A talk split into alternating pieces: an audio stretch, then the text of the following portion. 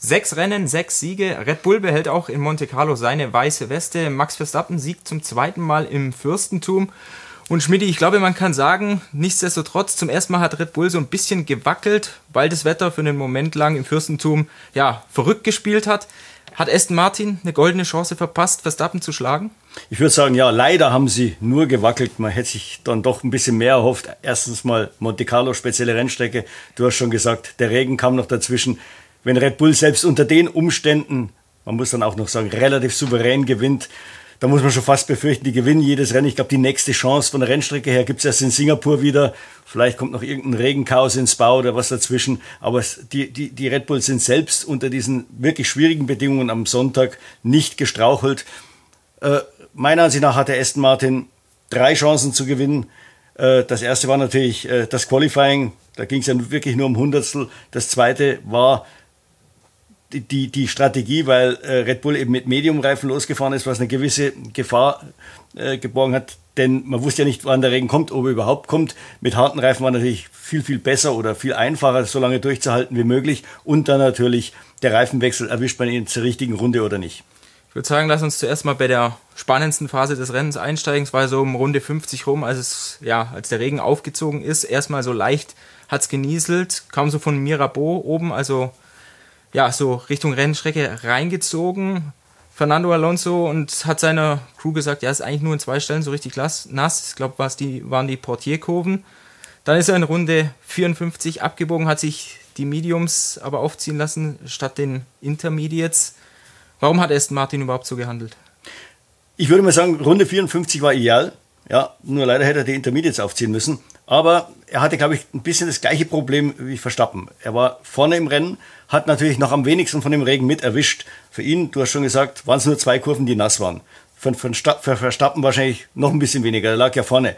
Also Verstappen wäre ja auch an die Box gekommen, wenn er das Gefühl gehabt hätte, ich brauche jetzt schon die Intermediates. Er ist ja noch eine Runde draußen geblieben. Alle anderen hinter dem Alonso, die ja über 20 Sekunden zurücklagen, also Russell, Ocon, Hamilton, die beiden Ferrari, die hatten schon wesentlich mehr Regen. Für die war dann die Wahl einfacher.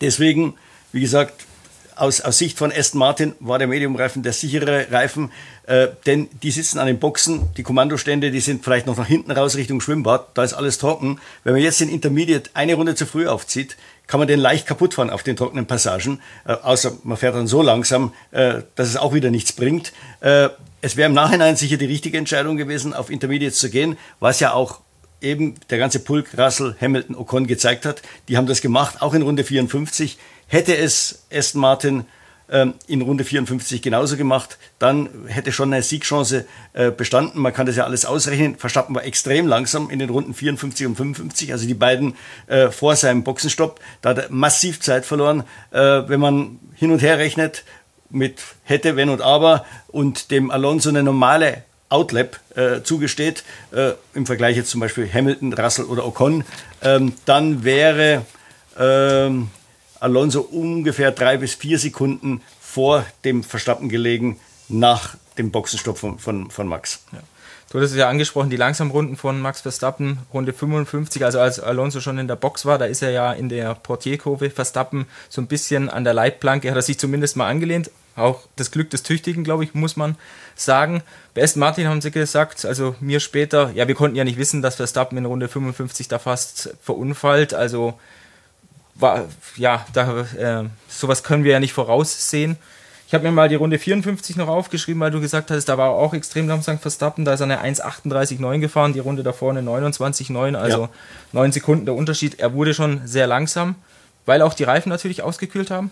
Ja, das ist das, das Problem war natürlich für Alonso auch noch größer. Der Alonso war auf den harten Reifen und wenn die sich dann abfahren, wird die Gummischicht immer geringer. Man sieht dann auch die an den Boxen sehen, die Temperatur geht runter und das ist natürlich bei feuchten Bedingungen extrem schwierig. Und der harte Reifen, weil er ohne, ohnehin schwerer auf Temperatur kommt, ist er noch mehr betroffen. Also für den Alonso war es eigentlich fast schwerer als für den Verstappen auf dem Mediumreifen. Aber die, die Entscheidung war schon wirklich knifflig, das muss man sagen. Und äh, als dann äh, Red Bull den, den, den Verstappen angefunkt hat, der, der Alonso ist auf Medium gegangen, hat er dann Verstappen, der schon in der nächsten Runde war, und da war der Regen deutlich schlimmer, gesagt, nee, nee, das ist unmöglich, das ist unmöglich. Und dann haben sie ihn beruhigt und gesagt, ja, ja, wir geben der Intermediates mit, weil die haben dann natürlich auch gesehen, dass die nächsten hinter Alonso alle auf Intermediates gegangen sind. Also insofern hatten sie da schon ein bisschen Glück. Äh, wie gesagt, wenn Aston Martin gepokert hätte, das wäre die goldene Chance gewesen, den, äh, den Verstappen zu schlagen. Aber für mich die fast noch größere Chance war im Qualifying. Weil wenn Alonso vorne wegfährt, wird das, wenn er keinen großen Fehler macht jetzt äh, in der Regenphase, oder, oder wenn das Team keinen großen Fehler macht mit dem Boxenstopp, dann hält er die Führung. Das hat man ja gesehen. Ich meine, der Zunoda zum Beispiel, der war stocklangsam, hat das ganze Feld aufgehalten, aber da hat er keiner eine Chance, den, den zu überholen. Da hat es eine riesige Lücke im Feld aufgerissen von 30 Sekunden und mehr. Also das ist einfach unmöglich gewesen. Und im Qualifying, da ging es um, glaube, 84 Tausendstel. Und der Wahnsinn war ja, äh, ich meine, es war eines der besten Qualifyings, glaube ich, die wir jemals gesehen haben. Innerhalb von drei Minuten oder zweieinhalb Minuten hat viermal die Führung gewechselt und es ging um, um, um wirklich Hundertstel, Tausendstel Sekunden von Ocon auf Leclerc, auf Alonso, auf Verstappen.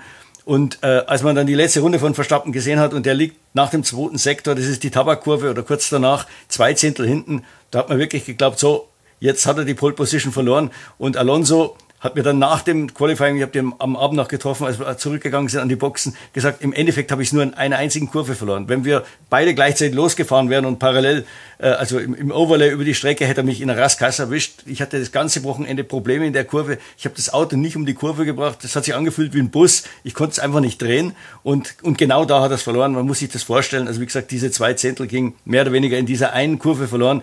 Und wenn er, wenn er da eben diese 84.000 vorne gelegen wäre oder 85.000 vorne gelegen wäre, dann wäre er von der Pole Position losgefahren, dann wäre es für Max sehr, sehr schwer geworden. Ja, weil du es ansprichst, der Abstand, der so extrem knapp war. Also ich muss persönlich sagen, ich habe schon damit gerechnet, dass die Abstände knapp sind, weil es in mhm. Monaco eh ähm, ja eben aufgrund der kurzen Rennstrecke sehr, sehr eng da immer zugeht. Ich hatte eher mit Ferrari gerechnet, gut, die waren jetzt auf eine Runde auch dabei. Alonso schätze ich nicht als besten Qualifier ein, deshalb hat es mich überrascht, dass er wirklich so knapp dran war. Und deshalb denke ich auch, das war einfach die beste Chance in dem Jahr, dass überhaupt mal ein Red Bull geschlagen wird. Wie du hattest am Anfang gesagt, siehst keine große Rennstrecke mehr, wo das passieren kann, also ich zumindest. Ja, also wie du schon gesagt hast. Ja, aber der Alonso war ja von Anfang an angezündet. Das hat man gemerkt. Der wollte vom ersten Training an immer vorne dabei sein. War ja auch immer in den Top 5 oder irgendwas.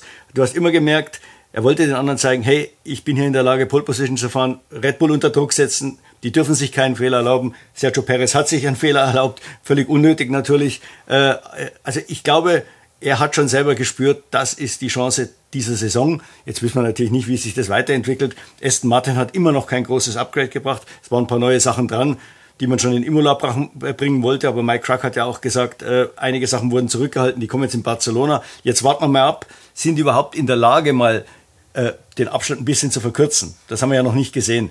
Das wird jetzt Barcelona zeigen. Die werden natürlich die Lücke nicht schließen in Barcelona. Aber wenn das nur, nur mal so vielleicht ein, zwei Zehntel sind auf einer normalen Rennstrecke, dann könnte man vielleicht hoffen, ja, vielleicht finden sie dann später in der Saison nochmal ein, zwei Zehntel und Red Bull steht vielleicht schon an, weil das Auto eigentlich nahezu perfekt ist. Ja.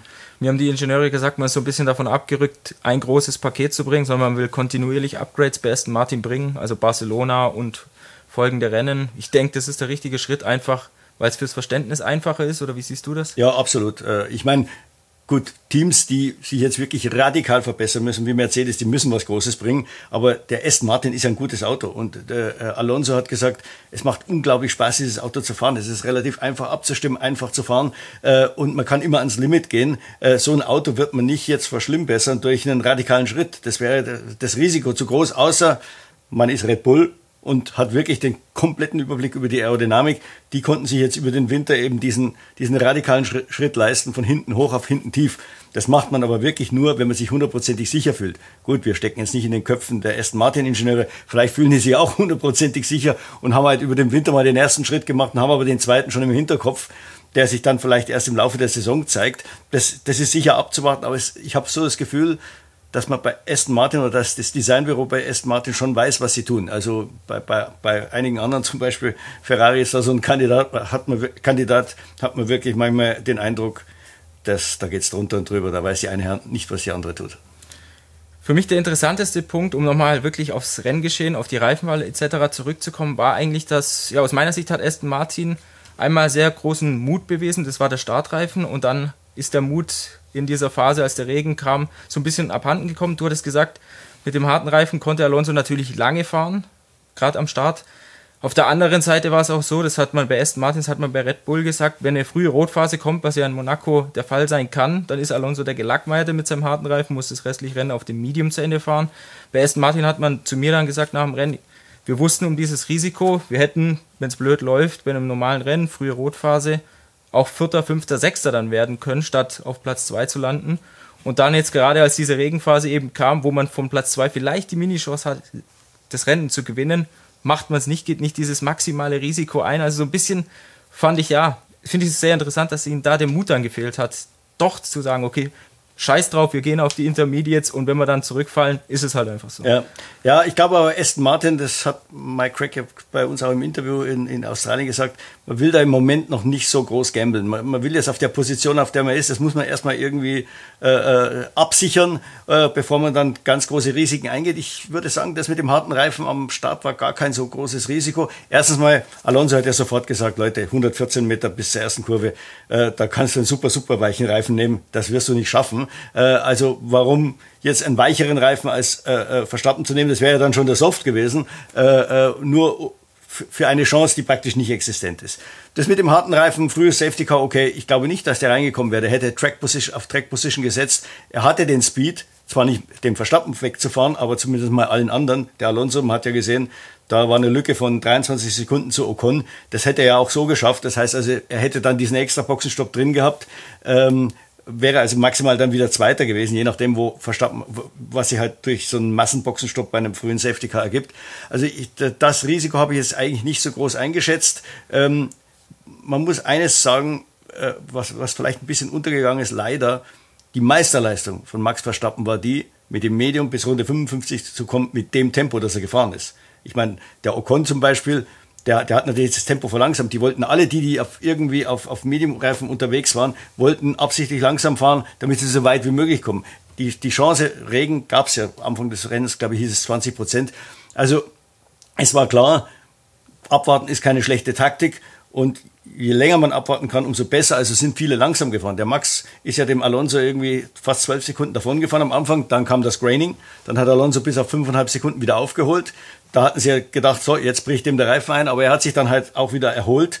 Und dann hat er wieder die Lücke aufgefahren auf neun Sekunden. Äh, also das meiner Ansicht nach, das hat dem, dem Max Verstappen auch das Rennen mitgewonnen, also weil er da eben auf dem eigentlich schlechteren Reifen eine sensationelle Leistung geboten hat. Ja, zeigt eigentlich, was das für ein großer Reifenstreichler inzwischen ist, Absolut. der Max. Also ja. in dem ja, Fall ist er auch aus meiner Sicht inzwischen schon deutlich besser als Sergio Perez und der galt ja immer als der große Reifenflüsterer. Genau. Also ist eigentlich das Niveau Lewis Hamilton. Die beiden schenken sich, finde ich, da nichts, was die Reifen angeht. Nochmal ganz kurz, also sagen wir mal, äh, Gesetz im Fall, nach fünf Runden wird das Rennen abgebrochen, Rotphase, dann hätte natürlich Alonso ein ewiges Lind, ja. 73 Runden oder so hätte fahren müssen. Ja. Auf der anderen Seite, Aston bleibt der große Herausforderer von Red Bull. Mercedes will es mit einem großen Upgrade in den nächsten Wochen, Monaten werden. Kann man das Upgrade, was sie da jetzt gezeigt haben, neuer Unterboden, Seitenkästen auch sichtbar, anders, kann man das nach Monaco schon beurteilen oder ist die Rennstrecke dafür einfach viel zu eigen? Äh, die Rennstrecke ist zu eigen. Ich würde mal sagen, ich halte es da mit George Russell, der gesagt hat, die beste Nachricht des Wochenendes ist, es gab keine bösen Überraschungen oder irgendwelche größeren Katastrophen.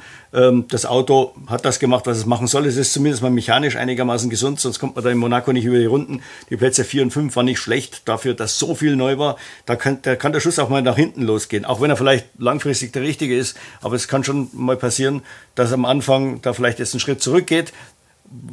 Das, was das Auto ausmacht, ist ja die Aerodynamik oder ausmachen soll. Da sind ja die Zahlen angeblich im Windkanal gut, aber das war ja bei Mercedes letztes Jahr auch so. Das war ja eigentlich ein Siegerauto im Windkanal. Wird man jetzt in Barcelona mal so einen ersten Eindruck kriegen. Wie gesagt, es hat in, in, in Monaco jetzt eine gute Leistung gezeigt. Ähm, es war sicher noch nicht der, der Riesenschritt, den man erwartet hat, aber äh, wie gesagt, die, die Reise hätte auch andersrum äh, äh gehen können. Und insofern äh, besteht ja noch die Hoffnung, dass sie wirklich was Ordentliches jetzt gebaut haben, auf dieser Basis dann doch näher kommen.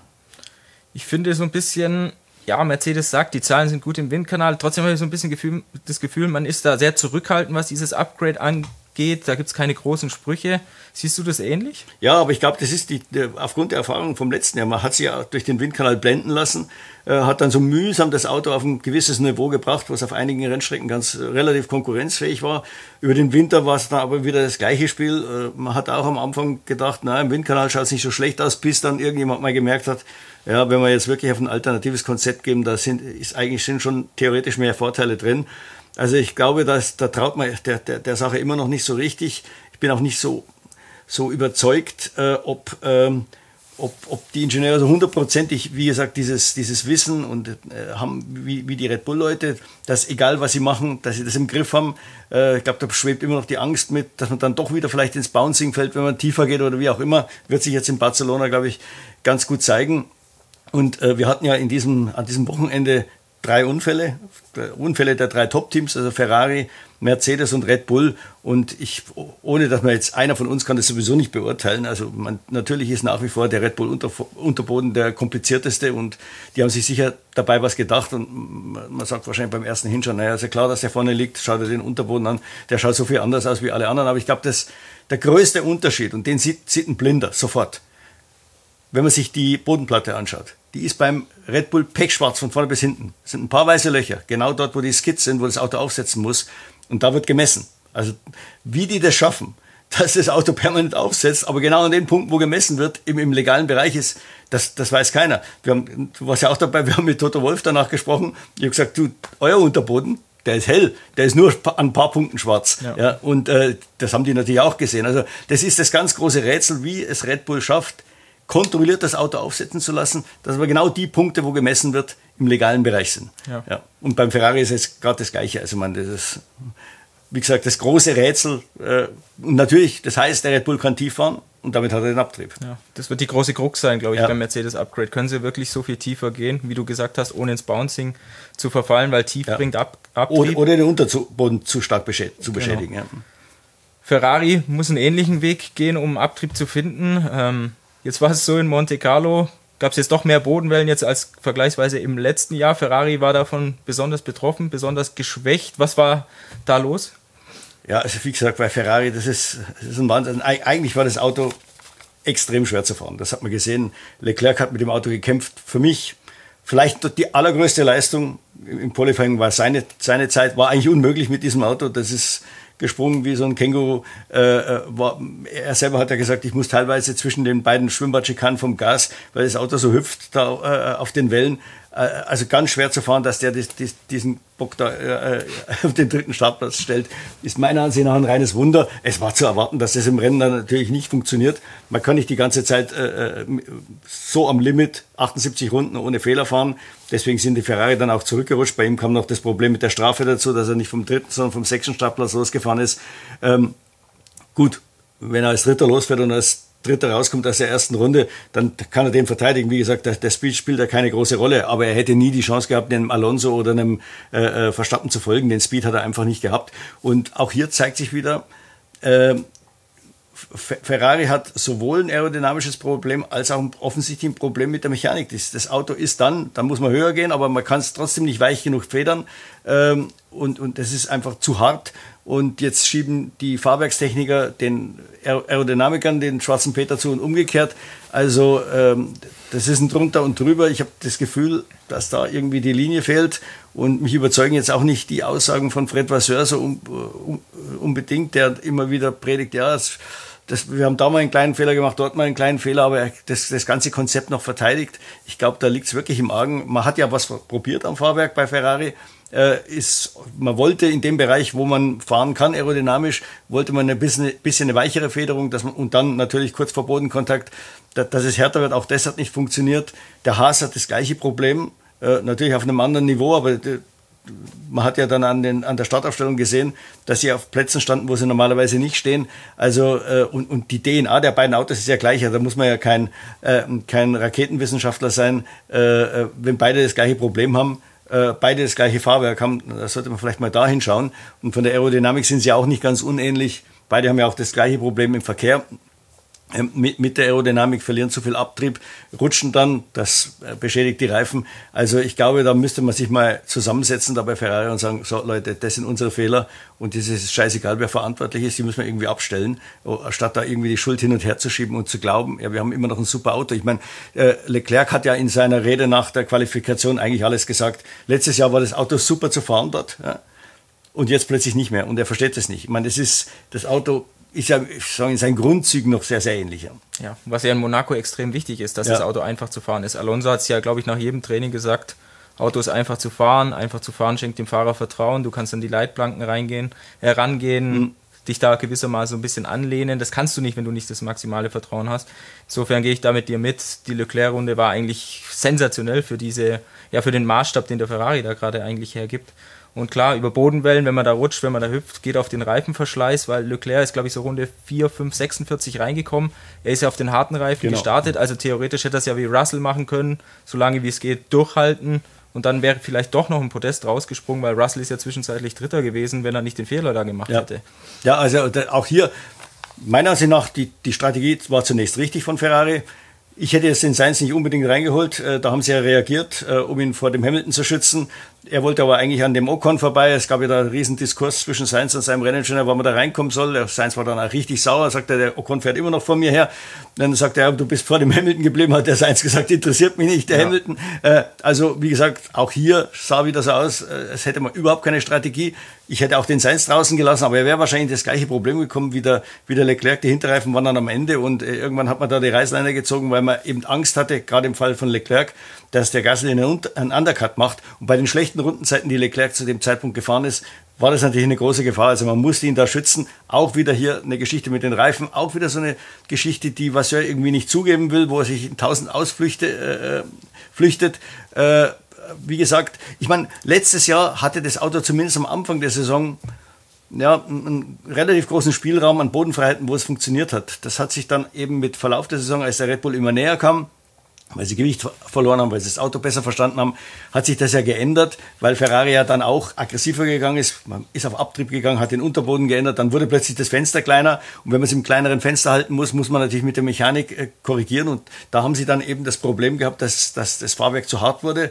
Und dafür bezahlen sie jetzt. Ja, ich glaube, mit Science haben sie richtig gehandelt, weil ich habe mir mal die Rundenzeiten angeschaut, der Hamilton hat ja brutal angegast, der kam Runde 31 glaube glaub ich, kleine mhm. 15,6 gefahren. Also der hätte wohl den Undercut geschafft. Also dann, der wäre zumindest mal durchgerutscht. Aber nichtsdestotrotz, die Kommunikation bei Ferrari ist eine Riesenbaustelle. Du hattest die Strafe gegen Charles Leclerc angesprochen nach der Quali wie kann es sein, dass ein Team seinen Fahrer nicht warnt, dass da Lando Norris von hinten auf einer schnellen Runde angeflogen kommt? Ja, äh, man hätte ihn schon vor dem Tunnel warnen müssen. Man hat, man hat sich dann ja auch wieder rausgeredet, ja, im Tunnel, da ist es immer schwierig, weiß man nicht genau, wo der ist. Und im Tunnel kann man eigentlich, irgend, egal wo man fährt, man steht immer im Weg.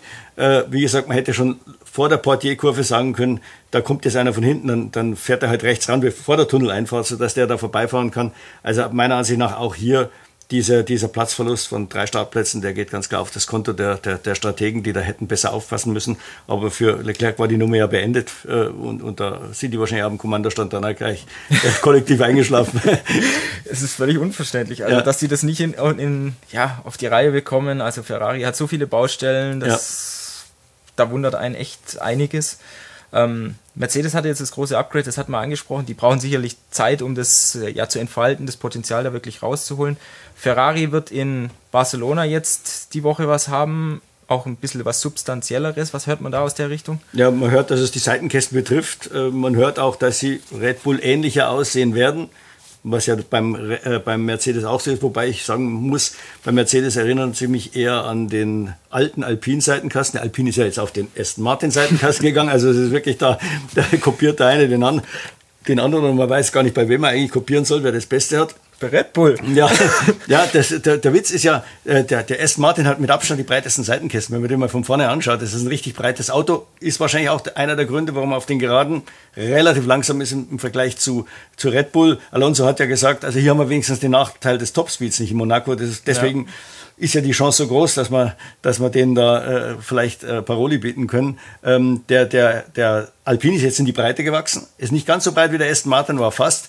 Der Red Bull liegt noch mal ein bisschen enger und der Mercedes noch mal ein bisschen enger. Also es, äh, gerade bei der Breite sind sich da einige, die Leute nicht einig. Ich nehme an, bei Mercedes hat man auch ein bisschen auf den Top geschaut. War ja auch eine Baustelle vorher. Und jetzt werden wir mal schauen, was der Ferrari macht, äh, wie, wie eng der wird, weil dessen Seitenkästen waren natürlich auch extrem breit.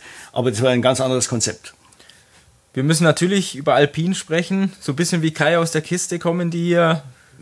Eher eine unterdurchschnittliche Saison jetzt für ein Werksteam bis jetzt gefahren. Es gab ja eine Generalkritik von äh, Laurent Rossi, also vom Oberboss in Miami, so ein bisschen versucht, die, die Jungs da von Alpine wach zu rütteln. Offenbar ist ihm das gut gelungen. Jetzt nehmen die 21 Punkte mit aus Monaco. Ocon fährt aufs Podest und die fahren in der Top-Gruppe mit. Also, glaube ich, nur keine zwei Zehntel in der Qualifikation, auch im Renntrim gut dabei.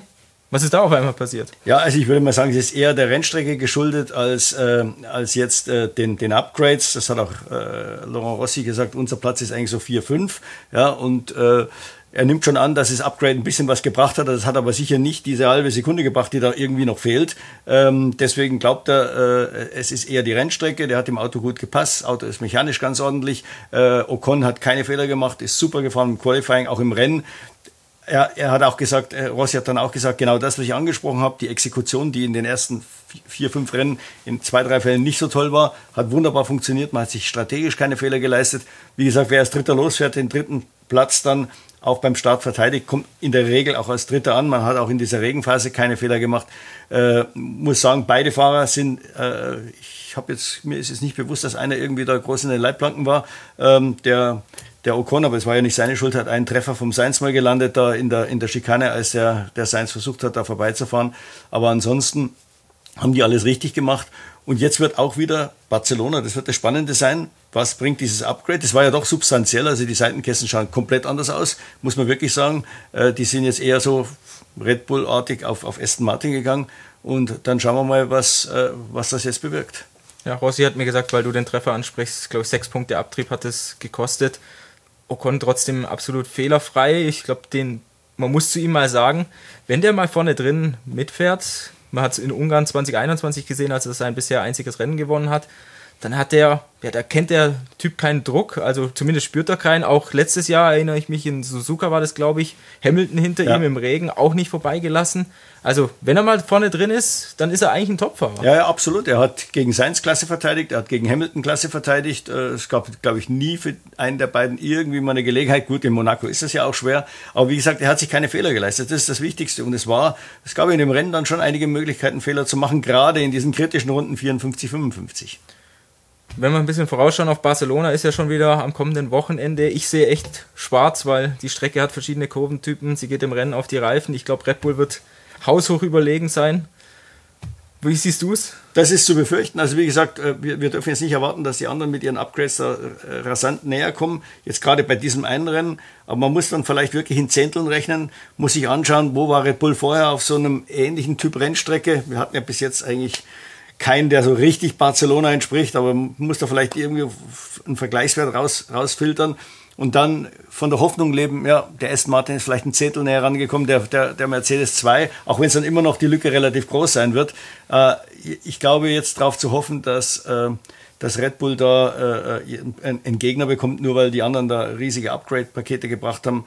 Äh, das wäre vermessen, aber ich höre, das Wetter soll nicht so toll werden da in, in Barcelona. Vielleicht gibt es auch wieder Regen irgendwie und irgendwann rutscht auch mal Max Verstappen aus. Ja, bisher hat er, ich kann nicht sagen, uns den Gefallen nicht getan, nee. weil ich glaube, alle, also man muss es respektieren und anerkennen, was Red Bull da leistet, ist unfassbar. Ja, was also, und was auch Max Verstappen leistet. Genau. Er fährt einfach sensationell in ja. diesem Jahr. Ne? Absolut und deshalb aber natürlich, als sagen wir mal, als Neutraler würde man sich mal wünschen, weil es der Formel 1 auch einfach mal gut tun würde, genau, mal ein ja. anderes Gesicht, einen ja. anderen Sieger da zu sehen. Nichtsdestotrotz Red Bull absolut herausragend in, ja, in diesem Jahr da. Also ich sehe kaum eine Rennstrecke, wo die noch geschlagen werden können, weil Effizienz ja. spielt jetzt auf vielen wieder eine größere genau. Rolle, ihren Topspeed-Vorteil. Weil du vorher ganz am Anfang Singapur angesprochen hattest, da geht es im Rennen auch wieder um Reifenmanagement, da kann man überholen im Gegensatz zu Monaco. Also ich glaube trotzdem nicht, dass sie jedes Rennen gewinnen, weil irgendwann wird mal was passieren, wo sie nicht in der unter Kontrolle in, haben. In Singapur ist Alonso der absolute Superstar. Ja. Das ist seine große Rennstrecke da. Genau. ja, vielleicht kann da mal was passieren. Ja, ja also. Also ich, nochmal auf Singapur zurückzukommen, ja. ich, ich hatte Max Verstappen letztes Jahr mal äh, außerhalb der Rennstrecke getroffen für ein paar Tage und äh, wir haben uns dann unterhalten über Singapur letztes Jahr und da fuhr ja der Alonso ins, im Alpin vor dem Verstappen her. Der Verstappen hat mir gesagt, er war der Einzige, den ich in diesem ganzen Rennen nie überholt hätte. Alle anderen, er sagt, obwohl das Auto wirklich, wirklich beschissen lag, was der mit dem Auto gemacht hat, und er hat sich immer so positioniert, es war keine Chance, an dem vorbeizukommen. Also das kann er, Singapur, jetzt hoffen wir mal, dass er da wenigstens dann irgendwie in der Nähe von Max ist, dass er da zuschlägt. Ja, ist noch lange hin bis Singapur, ja. vielleicht passiert auch vorher mal was. Ich glaube, wir müssen noch ganz zum Abschluss äh, über den für mich größten Verlierer des Wochenendes sprechen, Sergio Perez. Der reiste, glaube ich, mit 14 Punkten Rückstand auf Verstappen an, macht sich ja selber so eine kleine WM-Hoffnung. Jetzt ist er 39 Punkte zurück und jetzt gerade auf so einem Kurs wie Monaco muss er aus meiner Sicht punkten, weil er mag Stadtkurse, Verstappen jetzt eher nicht so. Wie siehst du die ganze Nummer? Ja, absolut. Das, ist, das war wieder eine Chance, den Rückstand zu verkürzen. Er war auch gut unterwegs. Ich glaube, er hat vielleicht sogar ein bisschen zu viel dann gedacht. Er war, glaube im dritten Training ziemlich nah dran. Er hat sich, er hat einen langsamen Start am, am, am Freitag, aber dann am Samstag kam er richtig in Fahrt und dann ein völlig unnötiger Fehler im Q1. Ich meine, das, das, das fährt er im Rückwärtsgang normalerweise in, ins Q2 und der war ja um Welten zu schnell. Also wenn man sich das Ding mal von vorne anschaut, den Unfall, wo der da aus Santevot rauskommt, der, der, war ungefähr doppelt so schnell, als, als er dann normal durch die Kurve fährt. Ich weiß nicht, was er sich dabei gedacht hat, war ein absolut unnötiger Fehler. Und im Rennen ist er dann auch nicht gerade souverän gefahren, waren auch eine, einige Böcke drin. Also ich glaube, der war aus welchen Gründen auch immer komplett von der Rolle dort. Ja, schade auf jeden Fall in dem ja, Fall.